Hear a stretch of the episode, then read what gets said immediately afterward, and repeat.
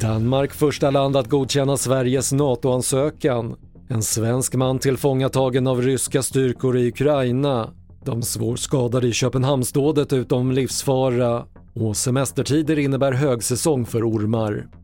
TV4-nyheterna börjar med att Danmark blev första landet att godkänna Sveriges och Finlands NATO-ansökan. Det skriver Danmarks utrikesminister på Twitter. Och så här säger försvarsalliansens generalsekreterare Jens Stoltenberg om hur länge det kan ta innan länderna är med i NATO. Eh, sist gång så tog det ett år. Många NATO-land har sagt att de ska speeda upp processen.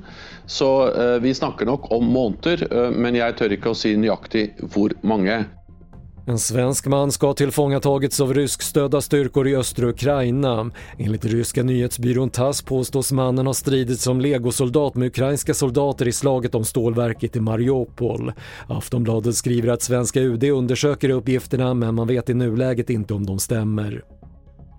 Ingen av de fyra personer som har vårdats för allvarliga skador efter skjutningen i Köpenhamn räknas längre som livshotande skadade, rapporterar danska TV2.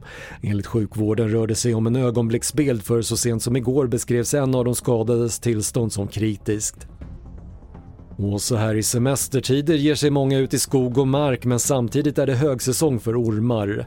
Hundratals svenskar blir ormbitna varje år och Dr. Marcus Olausson berättar om vad man ska tänka på om man blir ormbiten. Hade jag blivit biten hade jag blivit panikslagen skulle jag tro.